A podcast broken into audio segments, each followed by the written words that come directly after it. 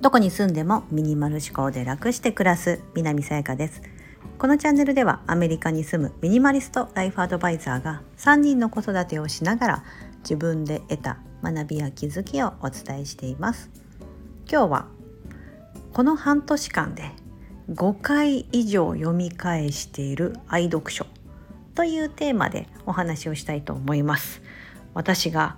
まあこの半年間ですね。で何の本をそんなに気に入って何回も何回も読んでいるのかと言いますとその名のその題名ですね。その本のタイトルは「全部捨てれば」何回かこのあのスタンド FM の方でもご紹介した本であります。はい、あのその名の通りのミニマリスト本かと思いきやあの実は実業家の中野義久さんというもう今お年は多分70何歳80歳手前ぐらいのね、あの年齢的にはもうおじいちゃんだと思うんですけどその経営者の方が書いて書いた唯一の本と言われているものなんです。寺田倉庫の元社長なんですよね。その方が出してる本です。えっ、ー、ときっかけはえっ、ー、とオーディブルですね。オーディブル耳読書って言って私が言ってますけどその声優さんが音読してくれるそのオーディブルでえっ、ー、と見つけた本で無料対象なんですよ。はい、ちなみに Kindle Unlimited でも無料で読めるようになってます。この方はこの本のあの売り上げを全て寄付されてるんですよね。一銭も自分にあの入るようにはしてないというかで唯一残した本でいろんなその出版社からオファーが来てても今まで全部が全部断り続けで唯一出した本なんです。その経営戦略とかそういった本ではなくて人生論なんですよね。この方の人生論が書かれた本なんです。なんですけどももう私としてはですねこう私のこのなんだ私の人生論じゃないですけどその名のその本の名前の通り本当全てが潔いというか考え方とかもそうですけど、うん、全部捨てればって書いてる名の通りその家も持たないし車も持たないあの高級時計とかも全く興味ありませんみたいな。そうその日のその日食べる分だけあればいいなと思うし、まあ、着る服もうん、その時着れればいいなと自分が好きなものを着れればいいなとか旅行に行くってなったら多分その日の服だけ持ってってあとは現地で調達しますみたいな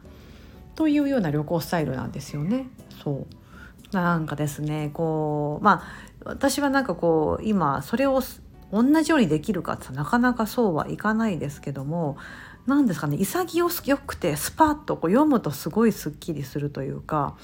あのだから何回も何回も私聞いてなんかその本だったりとかそういうのってその時の気分だったりその時の自分の感情置かれている状況によってその受け取り方が全然違ってくるんだなっていうのを改めて感じました。うん、なんか一回読んでその時で終わりみたいな内容ほら理解するのでねあのその時で終わりじゃなくてですねまた違う時に読むとまた違った感情で読めたりとかなんか違った解釈解釈でその本を噛み砕けるみたいな風になるんだなと思ってこの半年間で私本当多分5回ぐらい読んでるんですよね。あちょっと周りがうるさくてすいません。あのこの うちの息子のお兄ちゃんが今ちょっとゲームしてて盛り上がってます。はい。もうなんかそんな感じでこの半年間では5回はリピして、まあ、最初から最後まで読んでるというかはい。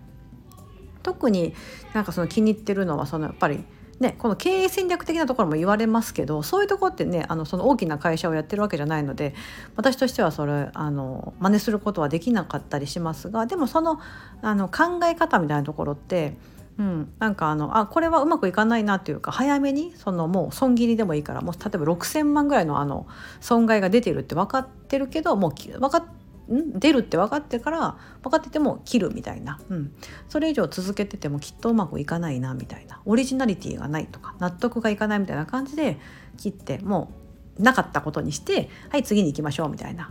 わあ潔いなとか、うん、あとはそのものの持つ考え方とかもそうなんですけどそう。あの何にもかんでも何でも持ってないかって言ったらそうではなくて非常にアートを愛する方で特にそういう若手クリエイターみたいなのをすごい応援してますと、うん、だからその未来に希望がある人たちだったりとかそういう若い才能みたいなそう育てていきたいっていうのがあってご自身のその得た収入ですよね収入のほとんどはそういうところに寄付してたりとか、まあ、恵まれない子どもたちとかそういうところにこう寄付をやってしてますよみたいな。うん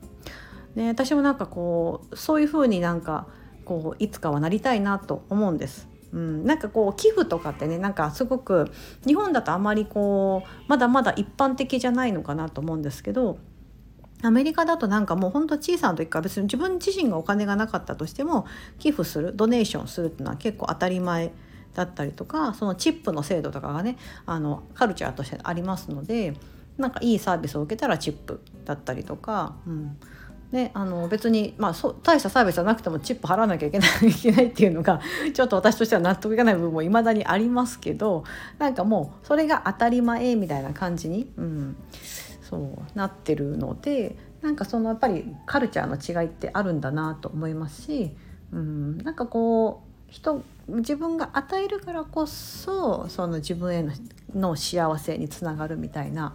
うん、なんかそういったところとかって多分まだまだ私にはこれからまだ修行が必要だなだったりとかなんだろう、うん、なんか次のステップみたいな感じに思ってるといつまでたってもできないんだろうなって思ってまして、うん、ねなんかあの私がこう仕事で知り合うね、若手のあ若手じゃないですけど 私があの仕事で知り合う同じような女性のこうクリエイターだったりとか何ですかねこう起業家みたいな方がいるんですけどうん、もうあのもう今年から売り上げが立つって分かってるから売り上げの1%を社会貢献のために寄付するってもう決めてるんだって言われてる方がいてオーストラリアに住んでる方な女性なんですけどね。いやもう初めからそういうふうに志してるってすごいなとか。うん。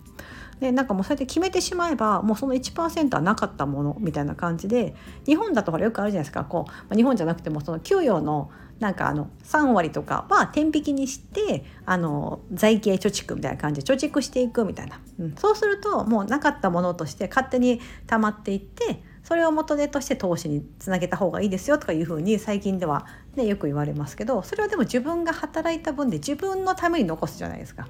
うん、ではなくて入ってきたものに対してそのたった1%でもいいからそれを自分のためじゃなく社会のために使うみたいな。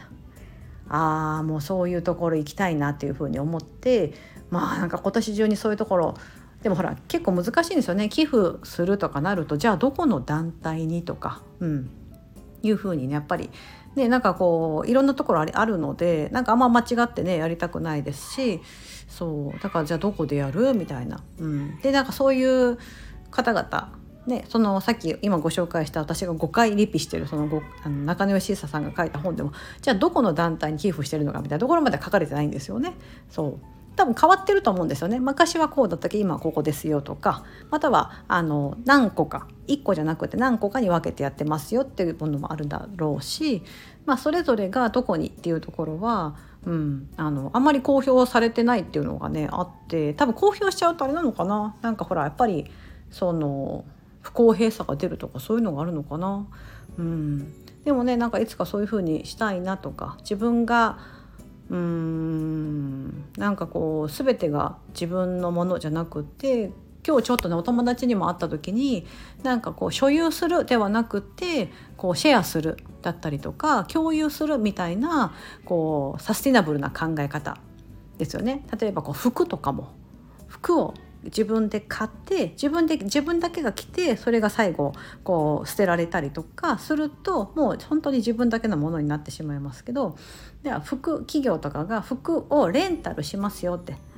あってレンタルあのクローゼットですよね。してでまたその服を返してもらったら今度はまたあの違う人のところにもちろんそれ多分あのちゃんと管理されてるんですよね洗ったりとかして企業がそれを管理してまた違うところに貸し出してうん、っていうようななんかこう車とかね結構その大きなものカーシェアリングっていうのが今はあったりあと家をエアビーみたいな感じで貸し出して家自分が住んでない時に誰か違う人が使うとかね。そういった大きなものとかって結構カーシェアリングあとエアビーとかすごく主流になってきたと思うんですけどその一個一個のものですよね。着る服あと履く靴傘とかも有名ですよね。傘自転車ねとか。うん、どんどんどんどんそういうシェアリングみたいなところが増えてきて、まあ、そういったこう、まあ、限りある資源を大切に使っていくみたいなとこにつながっていったりするんだろうなと思ったり。そう。だからこうなんか自分だけでこう所有するみたいな考え方もだんだんだんだん薄れていくのかなとか。なんか私もそういうふうに、うん、なんかやっていきたいなっていうのを今日改めてねお友達に会って思いました。なんかねもうなんだろう。友達はこうビーガンである。ビーガンって分かります？あの菜食主義者って言ってこう動物性のタンパク質とか動物性のものを取らない。それはその愛護えー、となんだろう動物保護とかの観点も入ってるんですよね、うん、もちろん環境問題のこととかも含めてですけどね。そう。でなんかそういった考え方であもうあのビーガンになったんだってお友達がいたりして、うん、前は違うかったんですよ。でもいろんなことを学んでいくとあやっぱり自分にはその生き方が合ってるなと思ってっていうふうにしてそう。変わっていったりとかまたはそういうなんだろうななんとサスティナブルなところその環境のところとかも考慮したそういったサスティナブルな生き方みたいなサスティナブルなその企業戦略みたいなのをもっと世界に広めていきたいって言って活動してるお友達もいたりそうなんかねもう志高い女子が多くてですね私の周りもなんか今日ちょっと会ってはあみたいな。またちょっとなんか自分のこう働き方だったり考え方だったりとかにすごいインスパイアされたなっていうふうに思いながら。そして私のこのまあ、それの行きしなとか 行き行くバスの中だったりとかこうその本をねオーディブルで聞きながらいやーなんか私の中でやっぱこういう全部捨てればみたいなこういった生き方があってで自分には別に何もそんなあの大きなものは必要ないしそんな別にそうたくさんのものは必要ないからそれをじゃあ次にどうするのかみたいなところにねなんかこあのつなげていきたいなと。うん、まだ行けてないんですよ。そういうふうにできてない。もうなんか自分の生活でいっぱいいっぱいだから。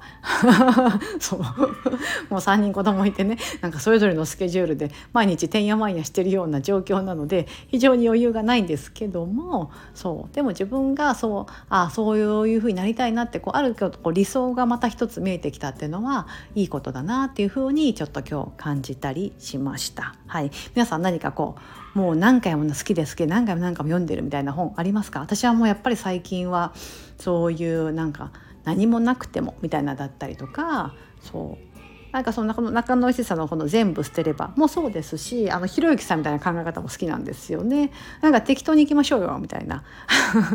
ああいう考え方もすごく好きですし、うん、なんかねやっぱそういうこううんとなんか自分の中のこう自分の人生論だったりとかとそういう共感できるような方々の本っていうのは参考になるなっていうふうに思っています。あ、おちびちゃんが来ちゃった。ここまでお聞きいただき本当にありがとうございます。素敵な一日をお過ごしください。